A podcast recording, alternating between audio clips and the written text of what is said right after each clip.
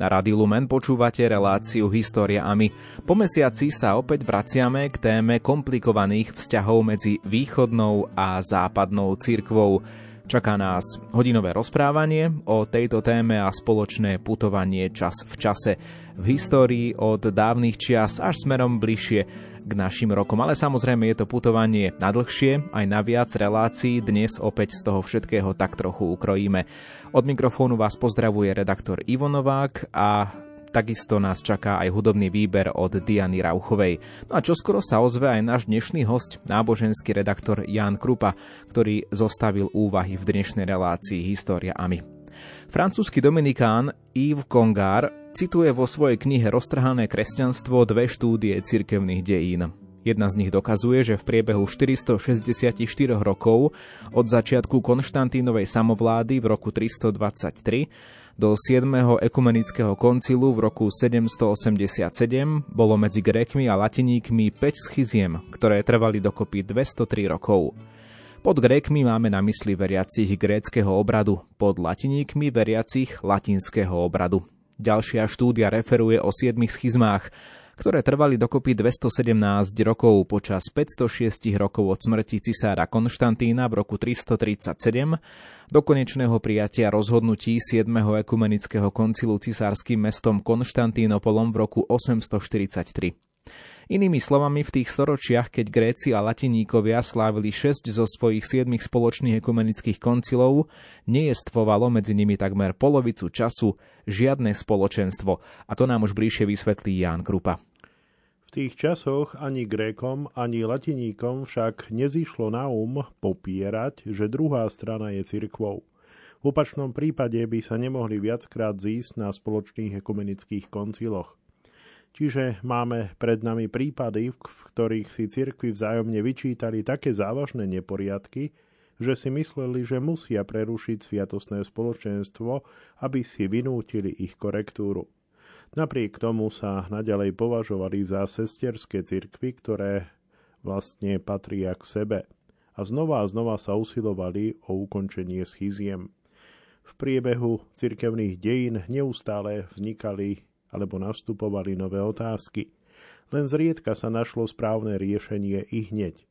V mnohých prípadoch existovalo viac menej dlhé obdobie, v ktorom rozličné cirkvy považovali za správne rozdielne riešenia – a prerušili medzi sebou spoločenstvo, pokým sa nenašla zhoda. Preto ten veľký počet schýziem v dobe, keď sa slávili spoločné ekumenické koncily. Aj rozdielne názory na novovzniknuté problémy, niektoré závažné, iné menej, pôsobili rušivo na porozumenie medzi sesterskými cirkvami. Avšak skutočnosť, že sa z času na čas stretli na ekumenických konciloch, poskytla znovu a znovu príležitosť diskutovať o týchto otázkach a hľadať spravodlivé riešenie pre obe strany. Pretože sa schádzali, navzájom sa počúvali a následne brali ohľad na to, čo sa ostatným javilo ako dôležité, neustále sa darilo prekonávať rozkoly. Dnes si všimneme kláštornú a cirkevnú reformu, ktorá v 11. storočí vyšla z kláštora Cluny vo Francúzsku a v západnej cirkvi v mnohých smeroch viedla k významnej obnove duchovného života. V podobe veľkých reformných pápežov dosiahla čoskoro Rím. Jedným zo zámerov reformy bolo oslobodiť cirkev spod dohľadu štátnej moci. Od čias Karola Veľkého sa západní cisári považovali za ochrannú moc pre cirkev takisto, ako to robili cisári sídliaci v Konštantínopole. Rovnako ako oni nárokovali si právo dohliadať na všetky dôležité cirkevné záležitosti. Zvlášť sa považovali za príslušných pri menovaniach biskupov. Rovnaký vzťah medzi štátom a cirkvou, aký existoval u Grékov, jestvoval spočiatku aj v západnej rímskej cirkvi. V tzv. spore o investitúru sa to však zmenilo. Investitúra znamená doslova zauditie insigniami úradu. Ide o ustanovenie do nového úradu. V spore, ktorý trval približne rovnako dlho ako ikonoborectvo v Konštantinopole, reformné pápežstvo výrazne zahnalo cisárske nároky. Samozrejme, že nebol vylúčený všetok vplyv štátnej moci na cirkev. Predsa len slobodou, ktorú západná cirkev dosiahla v tej dobe, sa jej pomer k panovníkovi po spore o investitúru výrazne líšil od pomeru, ktorý naďalej existoval pre církev v Byzantskej ríši.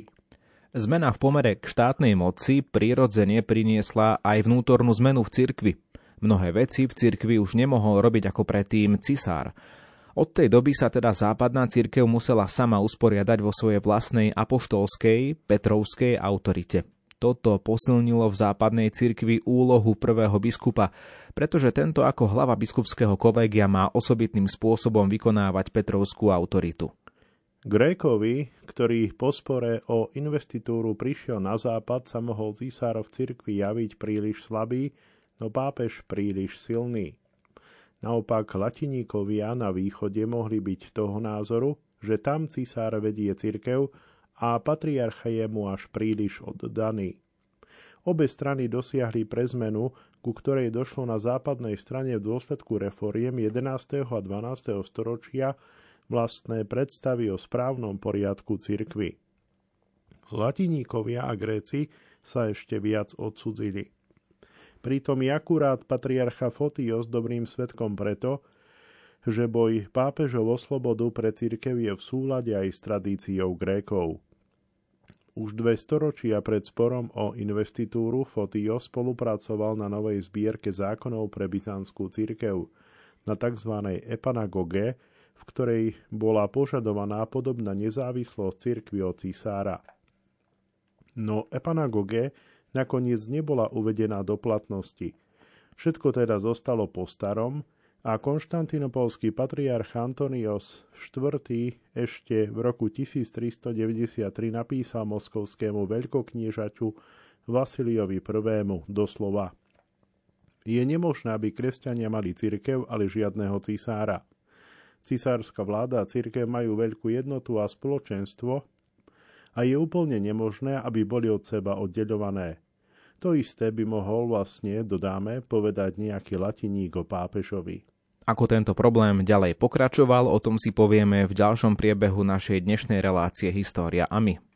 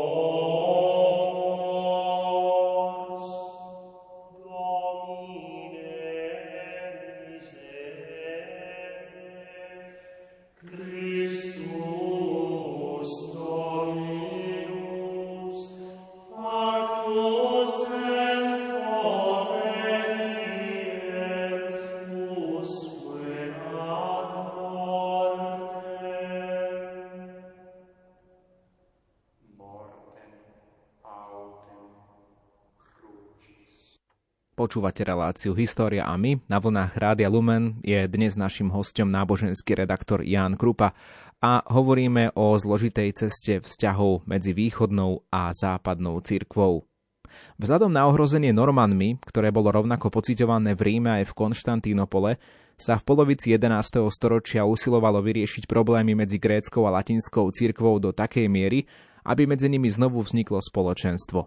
Rímska delegácia vyslaná do Konštantínopolu v roku 1054 mala vyjednávať o cirkevnom miery. Konštantinopolským patriarchom bolo v tej dobe Michael Kerularios. Vedúcim rímskej delegácie bol kardinál Umbert de Silva Candida. O oboch osobnostiach je známe, že boli neústupné. Ich rokovania neviedli k mieru, ale skončili sa škandálom. Ako to bolo ďalej, to nám vysvetlí Ján Krupa. Pokusy o zmierenie, ktoré zlyhávajú, spravidla spôsobujú eskaláciu protikladov. To nepochybne platí o udalostiach roku 1054. Vystupňovali disharmóniu, ale inak zostalo všetko po starom. Ako predtým, ľudia si naďalej boli málo naklonení, navzájom sa podozrievali, občas si v niektorých veciach pomohli, potom sa medzi sebou opäť pohádali, občas sa znovu dohodli, väčšinu času sa považovali za vzájomne exkomunikovaných a potom sa predsa len znovu usilovali o aspoň obmedzené sviatostné spoločenstvo. Takto to bolo celé stáročia pred rokom 1054 a takto to zostalo. V roku 1054 nebola nejaká exkomunikácia latinskej cirkvi proti gréckej cirkvi a gréckej cirkvi proti tej latinskej. Exkomunikačné buly z roku 1054 sa vzťahovali len na jednotlivé osobnosti. Rímsky legáti exkomunikovali patriarchu a niekoľko jeho spolupracovníkov. A o niekoľko dní neskôr zás patriarcha exkomunikoval legátov. Tieto skutočnosti boli už vtedy považované za ťažko únosné. To, že sú označované za príčinu schizmy, to sa stalo až potom, čo cirkevní historici objasnili, že Fotios bol v druhom období svojho úradu v plnom spoločenstve s Rímom. No pretože sa napriek tomu chcelo uviesť počiatočný dátum pre schizmu medzi Grékmi a Latiníkmi, podobne ako pre vnútrocirkevné schizmy, rozhodlo sa vybrať pre udalosti rok 1054. Vzhľadom na častú, ale nezmyselnú reč o údajnom cirkevnom rozkole v roku 1054 mnohí kresťania nášho storočia pripisujú exkomunikačným bulám z toho obdobia význam, ktorý nikdy nemali. Vzhľadom na všeobecne rozšírené zveličovanie ich významu bolo dobré, že rímsky pápež a konštantinopolský patriarcha počas druhého vatikánskeho koncilu spoločne vyhlásili, že chcú tieto buly doslova vymazať či vyškrtnúť z pamäte cirkví. Urobili tak koniec tomu, čo otravovalo myslenie ľudí nášho storočia. To však nesmenilo nič na schizme medzi pravoslávnymi a katolíkmi. Skutočnosť, že rozlúka cirkví pokračuje aj po zahladení udalosti roku 1054, by vlastne mala každému objasniť, že tieto udalosti nespôsobili rozlúku cirkví. Talianské obchodné mestá, najmä Benátky a Janov, boli veľmi úspešné v Byzantskej ríši. Bohatstvo talianských kupcov a početné privilégia, ktoré dostali od cisárov, vyvolávali v ekonomicky slabších kruhoch závisť a nenávisť voči cudzincom. Keď vzplanula nespokojnosť, obchodníci, ich domy, deti a duchovenstvo sa ľahko stávali terčom nevraživostí. Dokonca občas dochádzalo aj k pogromom na nich – až do prelomu tisícročí a ešte trocha potom bol Konštantinopol smerodajný pre vedu a umenie. Latiníkovia boli pod vplyvom vývoja, ktorý sa odohrával v rískom centre Konštantinopole. V tej dobe rovnaké vzdelávacie princípy a vedecké pracovné metódy tu i tam uľahčovali vedenie vzájomných diskusí. Tento spoločný základ sa však skončil, keď v období vrcholnej scholastiky boli na vzostupe západné univerzity. Na týchto univerzitách sa vypracúvali nové metódy, venovalo sa novým otázkam a dospievalo sa k novým vedeckým výsledkom, ktoré zostávali cudzie obvykle vzdelaným Grékom. Lebo pravda je taká, že len malý počet Grékov sa zaujímal o novú vedu. Veľká väčšina Grékov uprednostňovala zostať pri tradičnom spôsobe vyučovania, teda pri učení otcov, ako zvykli hovoriť. Gréci a latiníkovia, ktorí od tej doby dostávali odlišné vzdelanie, sa aj takto odsudzovali. V roku 1071 utrpela Byzancia prvú veľkú porážku od Selčukov pri Mancikerte. Nachádza sa na východe dnešného Turecka. Ohrozenie zo strany Selčukov rástlo rýchlo a silno. Selčukovia bránili aj putovaniu do Svetej Zeme. To znepokojovalo nielen východnú ríšu, ale aj západné kresťanstvo, pretože práve v tej dobe sa veľmi rozšírili púte do Svetej Zeme. Císar v núdzi vyslal na západ volanie o pomoc, v ktorom prosilo vojenskú podporu pri boji za voľný prístup na sveté miesta v Palestíne. Ako odpoveď na volanie o pomoc vznikla prvá križiacká výprava. Križiacké výpravy teda boli podnietené z Byzancie. Tam však očakávali dobrovoľných bojovníkov, ktorí mali bojovať za cicára a jeho práva.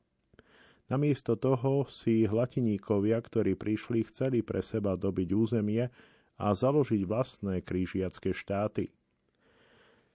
Byzantínci dúfali v križiakov, ktorí by priniesli ríši pomoc, ale križiaci sa čoskoro ukázali ako útočníci. Sklamanie z toho, že z očakávaných priateľov sa vykluli a tým protivníci Byzantskej ríše novým spôsobom stupňovalo nedôveru Grékov voči západu. Tu si opäť spravíme krátku prestávku a čo sa udialo v súvislosti s križiakmi, ktorí prišli na východ, to vám povieme opäť o chvíľu. mandatum novum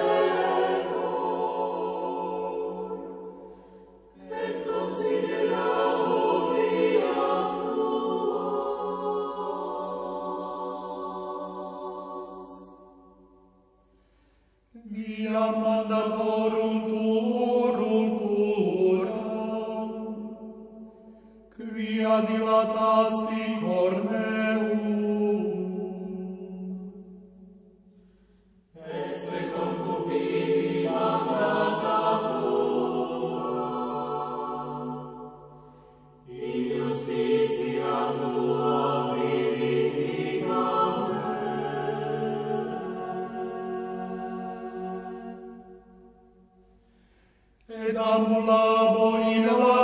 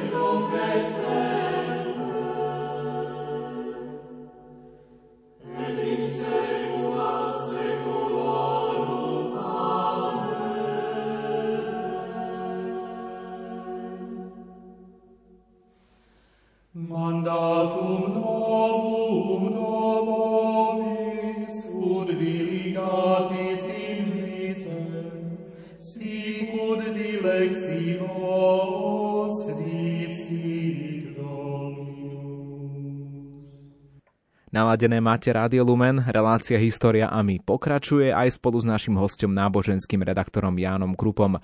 Pred chvíľou sme pri zložitých vzťahoch cirkevného východu a západu hovorili o križiakoch. Keď križiaci prišli na východ, Nadviazali cirkevné spoločenstvo s gréckými kresťanmi. Po dobití Antiochie v roku 1098 sa cirkevne podriadili tamojšiemu patriarchovi Jánovi IV. Ten bol najvyšším cirkevným predstaviteľom pre Grékov a križiakov v počiatočnom období latinského štátu na celom území antiochískeho patriarchátu. Avšak hneď ako sa uvoľnil nejaký biskupský stolec, križiacké knieža sa postaralo o vymenovanie nových biskupov. Zapamätajme si, že na východe a až do sporu o investitúru, investitúru aj na západe boli pre menovanie biskupov príslušní panovníci. No ale knieža prirodzene uprednostňovalo kňazov, ktorí prišli s ním zo západu, pretože toto podporovalo panovanie latiníkov. Noví latinskí biskupy sa stali členmi synody antiochískeho patriarchátu a rovnako ako patriarcha boli príslušní vo svojej diecéze pre Grékov, aj križiakov. Čo sa stalo ďalej, o tom nám povie opäť Jan Krupa. Na biskupských stolcoch sa rýchlo uvoľnili miesta, pretože mnohí grécky biskupy utiekli z križiackého štátu. Určite tomu križiaci pomohli. Za zlých pastierov, v úvodzovkách povedané, ktorí opustili svoje stáda, dosadili nových biskupov, samozrejme latinských a navyše križiaci zakladali nové biskupstva, ktorých biskupy tiež boli prijatí do synody patriarchátu. A tak v nej latiníkovia čoskoro nadobudli väčšinu. Zanedlho po dobití mesta došlo k novej voľbe patriarchu a táto voľba padla na latiníka. Po krátkom čase tak boli v patriarcháte už len latinskí biskupy. Rovnako ako v Antiochii sa postupovalo aj v Jeruzaleme, keď toto mesto bolo dobité v roku 1099. Zakrátko aj tam úradoval latiník ako patriarcha a biskupstvá boli prednostne prideľované latinským klerikom. V diepisných knihách sa milne tvrdí, že krížiaci zakladali na východe latinské patriarcháty. No, krížiaci nezriadovali samostatné patriarcháty pre latiníkov, ale povyšovali latinských duchovných na patriarchálne stolce Grékov, ktoré tam existovali od nepamäti. Keďže väčšina cirkevných historikov 19. a 20. storočia nepovažovala za možné, že by po Fotiovi, respektíve ešte po roku 1054 existovali spoloční patriarchovia pre Grékov a Latiníkov, mysleli si, že v Antiochii a v Jeruzaleme musel byť zriadený samostatný patriarchát pre Latiníkov, keď tam bol za patriarchu ustanovený latiník. No v skutočnosti v Antiochii nikdy neexistoval latinský patriarchát, ale len latinskí patriarchovia pre Grékov a latiníkov. V Jeruzaleme to bolo v stredoveku takisto. V Jeruzaleme až v roku 1847 bol skutočne zriadený latinský patriarchát.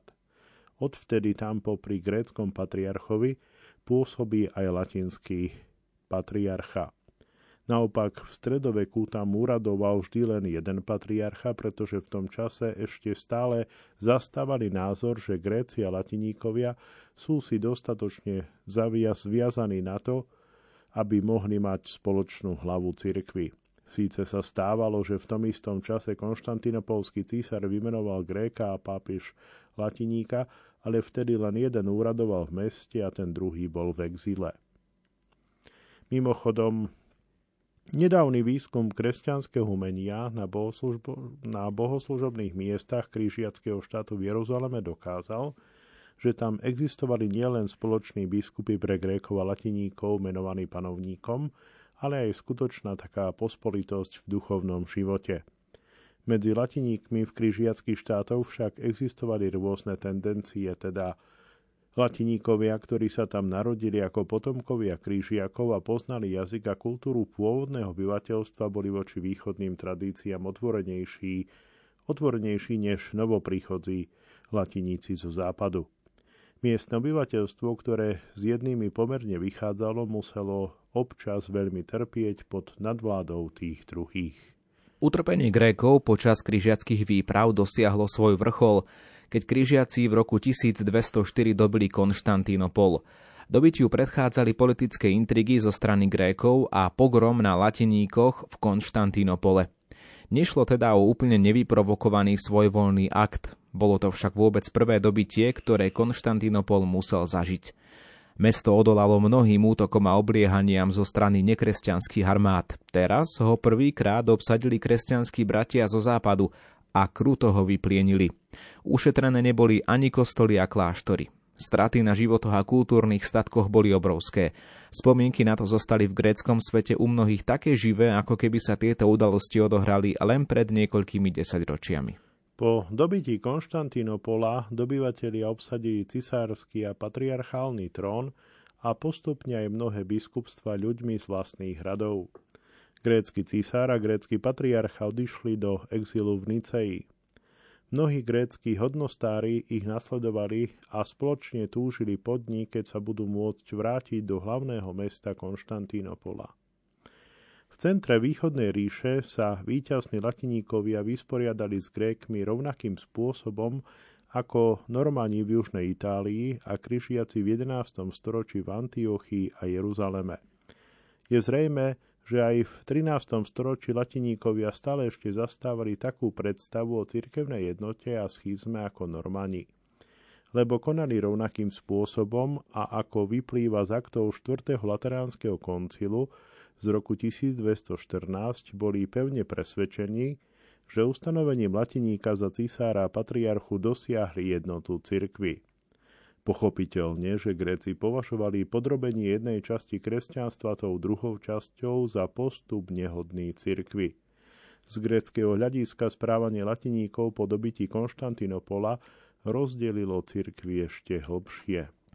Vyššie už bolo uvedené prirovnanie k lekárovi, ktorý potrebuje dobrú diagnózu, aby skutočne mohlo pomôcť svojim pacientom a bola vyslovená výzva na seriózne štúdium, aby sme sa naučili chápať, čo je potrebné k prekonaniu rozkolu v cirkvi.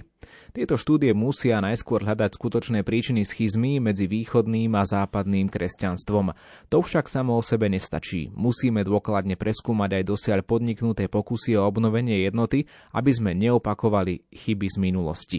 Tu si spravíme opäť krátku prestávku a tento raz zamierime do Kieva. V akých súvislostiach O tom viac už o chvíľu.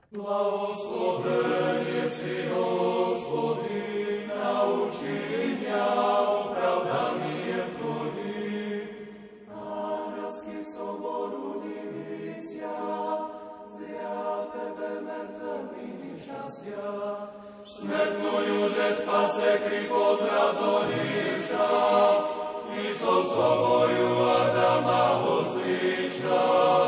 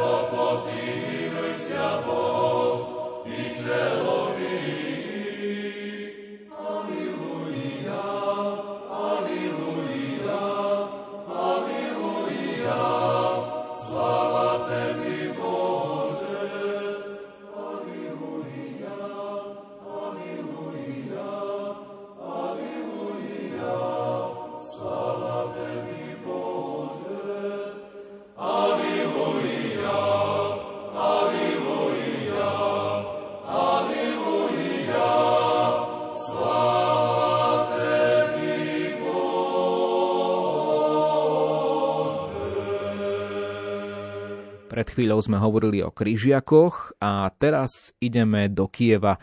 Pokrstením Kieva konštantinopolskými misionármi v roku 988 sa začalo pokresťančovanie východných Slovanov a ich vstup do, tak povediac, spoločného domu Európa. Lebo takisto ako novoobrátené kievské veľkokniežatstvo, aj celá Európa až do 12. storočia bola pod kultúrnym vedením Konštantínopolu. Kievská ríša a jej kniežatá patrili do európskeho sveta štátov. Už len dynastické väzby kniežaťa Jaroslava Múdreho môžu byť dostatočným dôkazom európskeho postavenia Kieva v tej dobe. Jaroslav sa oženil s dcérou švédskeho kráľa. Traja z jeho synov mali nemecké manželky. Jeho syn Vsevolod bol ženatý s gréckou princeznou. Jeho dcéra Anna bola manželkou franského kráľa Henricha I. Keď norský kráľ Olaf musel do exilu, odišiel k Jaroslavovi a Olafov syn Harald, ktorý bol vodcom vikingov na Sicílii, si vzal za manželku Jaroslavovú dceru. Viac o Kieve a jeho reáliách v minulosti hovorí opäť Jan Krupa. Po smrti Vladimíra Monomacha, syna Vsevolovoda a jeho gréckej manželky, sa kievská ríša rozpadla na kniežatstva. Samotný Vladimír Monomach zomrel v roku 1125. Rivalita medzi kniežatami alebo kniežatstvami oslabovala krajinu. Samostatný, samostatný vývoj v jednotlivých častiach východoslovanského sídleného priestoru viedol k tomu, že na niektorých miestach klesala náklonosť k západnej Európe, ktorú pestoval kievský celkový štát a jeho panovníci. Na prelome 12. a 13. storočia sa v Pobalti usadili západné rytierské rády, teda Tojtonský rád a Livonský rád bratov Meča. Začali vykonávať misie s mečom a usilovali sa rozšíriť územia svojho rádu prostredníctvom výbojov. A okrem toho aj Švedsko malo expanzívne zámery na severozápade východoslovanského osídlenia – a tak sa latiníkovia stretali s východnými Slovanmi na severozápade východoslovanského sídlenia ako vojenskí protivníci. V roku 1240 knieža Alexander Nevsky porazil Švédov a v roku 1242 Tojtonský rád. Jeho úspechy boli veľmi oslavované. Čím viac sa to dialo, tým viac v ľudovom povedomí rástlo presvedčenie, že latiníkovia sú nebezpeční nepriatelia. V roku 1237 vstúpili Mongoli na scénu pri východných Slovanoch. Podriadilo sa im viacero kniežatstiev a toto znamenalo, že boli nútené upírať svoj pohľad viac na východ. Európa a latiníkovia teda pre nich ustúpili do diaľky. Naopak, Haličské kniežatstvo na ďalekom západe Starej Rusy takmer vôbec netrpelo pod Mongolmi. Blízkosť Polska mu už veľmi skoro priniesla intenzívny kontakt so západným svetom. Keď sa vo východnej a strednej Európe usilovalo o vytvorenie aliancie na obranu proti Mongolom, pápež Inocent IV. poslal v roku 1253 haličskému panovníkovi kráľovskú korunu – podľa vtedajšieho európskeho chápania štátu to znamenalo uznanie Haliče ako nezávislého kráľovstva vo svete východo-stredoeurópskych štátov. Zintenzívnil sa dialog so susednými štátmi Polskom a Uhorskom. V nasledujúcom storočí kráľ Kazimír III prostredníctvom dedičských zmluv získal haličské územie pre Polské kráľovstvo. Tamojší východoslovanskí kresťania sa tak dostali pod nadvládu latiníkov – hoci v halickom kniežatstve od nepamäti existovala miestná cirkev byzantskej tradície, Poliaci si tam okamžite zakladali vlastné biskupstvá. Správali sa, ako keby to bola pohanská krajina, do ktorej musel byť najskôr do ktorej teda bolo ešte potrebné najskôr priniesť posolstvo viery. S domácou miestnou cirkvou zaobchádzali v súlade s ustanovením 4. Lateránskeho koncilu, koncilu z roku 1214 a toto ustanovenie znie, citujem, Vzhľadom na to, že na niektorých miestach v tom istom meste a diecéze žijú spolu ľudia rôznych jazykov, ktorí aj pri všetkej jednote vo viere majú rôzne obrady a zvyky, nariadujeme, aby biskupy takýchto miest a diecéz určili vhodných mužov na slávenie bohoslúžie podľa rôznych obradov a jazykov a tiež na vysluhovanie sviatostí. Svojich veriacich majú vyučovať aj slovom a príkladom. No absolútne zakazujeme, aby to isté mesto alebo diecéza mali rôznych biskupov. To by bola oblúda, ako keby jedno telo malo niekoľko hlav. Ale ak je to z uvedených dôvodov naliehavo potrebné, miestny biskup by mal v múdrej obozretnosti ustanoviť za svojho vikára katolíckého preláta gréckého obradu, ktorý by mu bol vo všetkom poslušný a podriadený. Môžeme teda konštatovať, že víťazní latiníkovia, ktorí sa v roku 1204 dostali k vláde v Konštantinopole, si na Lateránskom koncile v roku 1214 mysleli, že majú prvé slovo všade v cirkvi. Preto vytvorili kanonické pravidlá, ktoré by zabezpečili nadvládu ich biskupov nad východnými cirkvami a východných biskupov podriadilo latinským biskupom. V súlade s ustanoveniami Lateránskeho koncilu Poliaci odovzdali svojim biskupom právo dozerať na novozískané pánstvo. Východná církev v krajine bola považovaná za podriadenú církev a nie za rovnocennú sesterskú církev. Ruténi, ktorí chceli prestúpiť na latinský obrad, aby sa začlenili medzi vládnúcich Poliakov a mohli spoločensky stúpať, boli latiníkmi z pravidla dokonca ešte raz krstení. Uvediem, že pod Ruténmi máme na mysli predchodcov dnešných Ukrajincov, Bielorusov a Rusínov byzantsko-slovanského obradu. Inými slovami, východní kresťania Haliče museli zažívať dokonca aj to, že latiníkovia spochybňovali sviatostný charakter ich cirkvy. Ruténi zhromažďovali jeden dôkaz za druhým o povýšenectve latiníkov voči nim. Neskôr, v 17. storočí, keď Rusko zmocnilo a Poliaci začali prehrávať, otázka krstu spôsobila veľký rozruhaj v Moskve. Počas poľsko-ruskej vojny na prelome 16. a 17. storočia boli k Rusku pričleňované územia s latiníkmi, s ktorými bolo treba nájsť modus vivendi.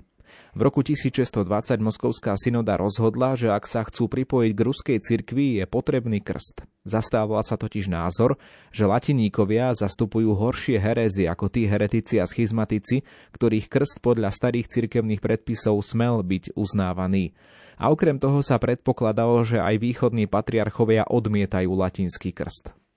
Grécky cestovatelia však Rusom vysvetľovali, že to, na čom sa uznieslo v Moskve v roku 1620, bolo u nich doma rozhodne odmietané. Napríklad antiochísky patriarcha Makarios vysvetlil moskovskej synode v roku 1655, že latiníkovia by nemali byť v žiadnom prípade znovu krstení, lebo majú kňastvo, uznávajú všetkých sedem sviatostí, uctievajú sveté relikvie a ikony a sú riadne pokrstení v mene Otca i Syna i Ducha Svetého. Krstiť ich znovu protirečí symbolu viery, ktorý vyznáva jeden krst. Makarios mal doslova povedať, uznávame ich kňazstvu a nikdy znovu nevysvecujeme latinských kňazov pri konverzii na pravoslávie a preto musíme uznávať aj ich krst. Latiníkovia sú len schizmatici, ale schizma nerobí z človeka neveriaceho a nepokrsteného, ale robí len to, že je oddelený od cirkvy. Rusi sa podriadili názoru Grékov a na prelome rokov 1655 a 56 zakázali to, čo nariadili v roku 1620. O otázke krstu latiníkov sa ešte raz diskutovalo na Moskovskej synode na prelome rokov 1666 a 67. So súhlasom početných hierarchov zo všetkých vtedajších významných autokefálnych východných cirkví s byzantskou tradíciou sa znovu konštatovalo, že ruská cirkev nemá krstiť latiníkov, ktorí konvertujú na pravoslávie.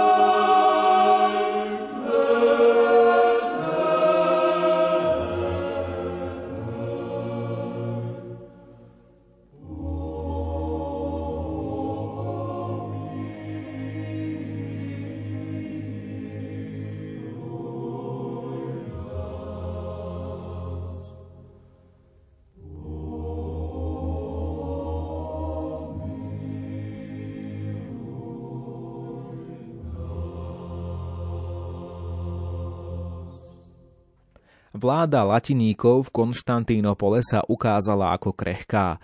Trvala len asi pol storočia. 25. júla 1261 obsadili mesto takmer bez boja vojska vyhnaného cisára Michala VIII. V auguste sa presťahoval samotný cisár Michal do Konštantínopola a od toho času bolo obnovené panovanie Byzantíncov nad centrom svojej ríše. Pokračuje Jan Krupa.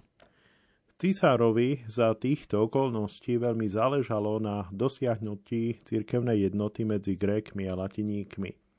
Na jednej strane ho k tomu nabádali jeho duchovné povinnosti ako ochrancu cirkvy, ktoré mal císar podľa starých byzantských zvykov a ktoré Michal VIII bral veľmi vážne.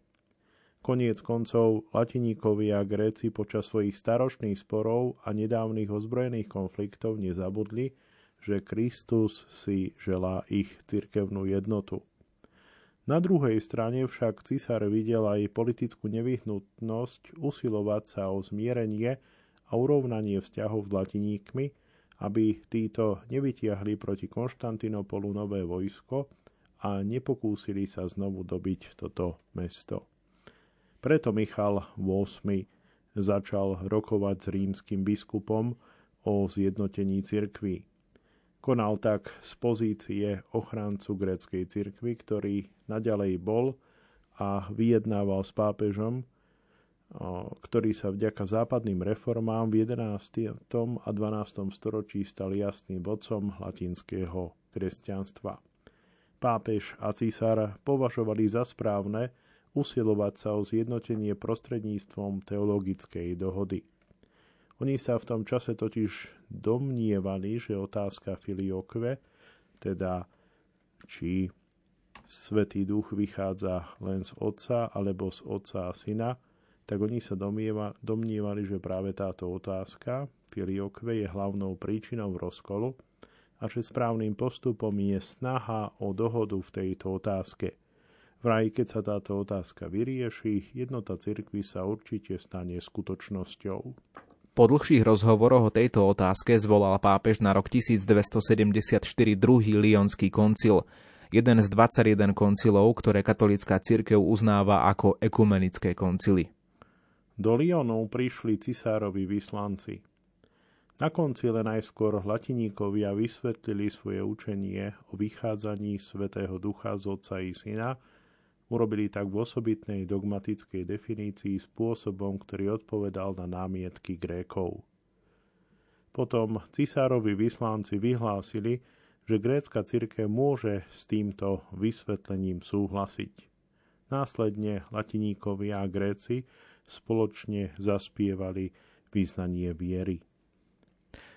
Už sme spomenuli, že vyškrtnutie exkomunikácií z roku 1054, ku ktorému došlo počas druhého Vatikánskeho koncilu, neukončilo schizmu, pretože tieto exkomunikácie neboli príčinou pre rozkol. Ani teologický úsudok z roku 1274, že filiokve môžu chápať latiníkovi a Gréci spoločne, nemohol alebo nedokázal ukončiť schizmu, pretože v skutočnosti ani otázka filiokve nezapríčinila schizmu. Za predmet sporu bola urobená alebo povýšená až vtedy, keď už bola vyhasnutá vzájomná láska medzi Grékmi a Latiníkmi. Preto bolo potrebné obnoviť vzájomnú náklonnosť medzi Latiníkmi a Grékmi ako predpoklad súhlasu všetkých s novým teologickým úsudkom. Keď sa cisársky vyslanci vrátili z koncilu, ukázalo sa, že u Grékov bola antipatia voči latiníkom príliš hlboká na to, aby boli ochotní osvojiť si výsledky teologickej práce. Cisársky protektor, ktorý chcel jednotu cirkvy, nedokázal získať svoju grécku cirkev, aby súhlasila s teologickým úsudkom z roku 1274. Schizma teda pokračovala. Císar Michal VIII sa dokonca sám stal obeťou schizmy, lebo pápež Martin IV. ho exkomunikoval, pretože pápež bol názoru, že cisár urobil príliš malo na to, aby pohol Grékov k cirkevnej jednote. No a aby to bolo skutočne dovršené, tak aj grécka církev exkomunikovala cisára, Grécka církev ho obvinila, že daroval svoje srdce latiníkom. No a císar Michal VIII, keď zomrel, tak sa mu stala taká nemilá vec, že tak Gréci aj latiníkovia mu odmietli vyslúžiť cirkevný pohreb. Tu sa končí naše dnešné rozprávanie v relácii História my, na ktoré nadviažeme opäť o mesiac tretí štvrtok v mesiaci december. Tešíme sa na vás v premiére v tomto čase alebo v repríze o týždeň neskôr. Zo štúdia vás pozdravujú Jan Krupa, náboženský redaktor Rádia Lumen, ktorý zostavil dnešné úvahy. Slovom vás prevádzal Ivo Novák a hudobný výber dotvorila Diana Rauchová. Beati pacifici, beati mundo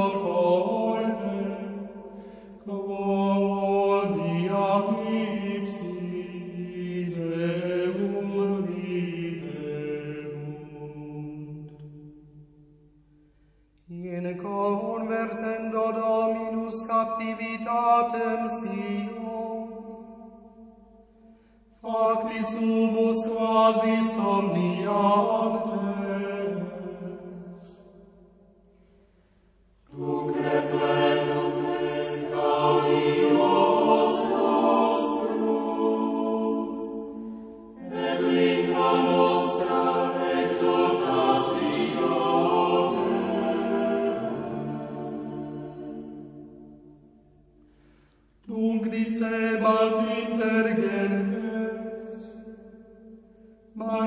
calvit dominus facere cum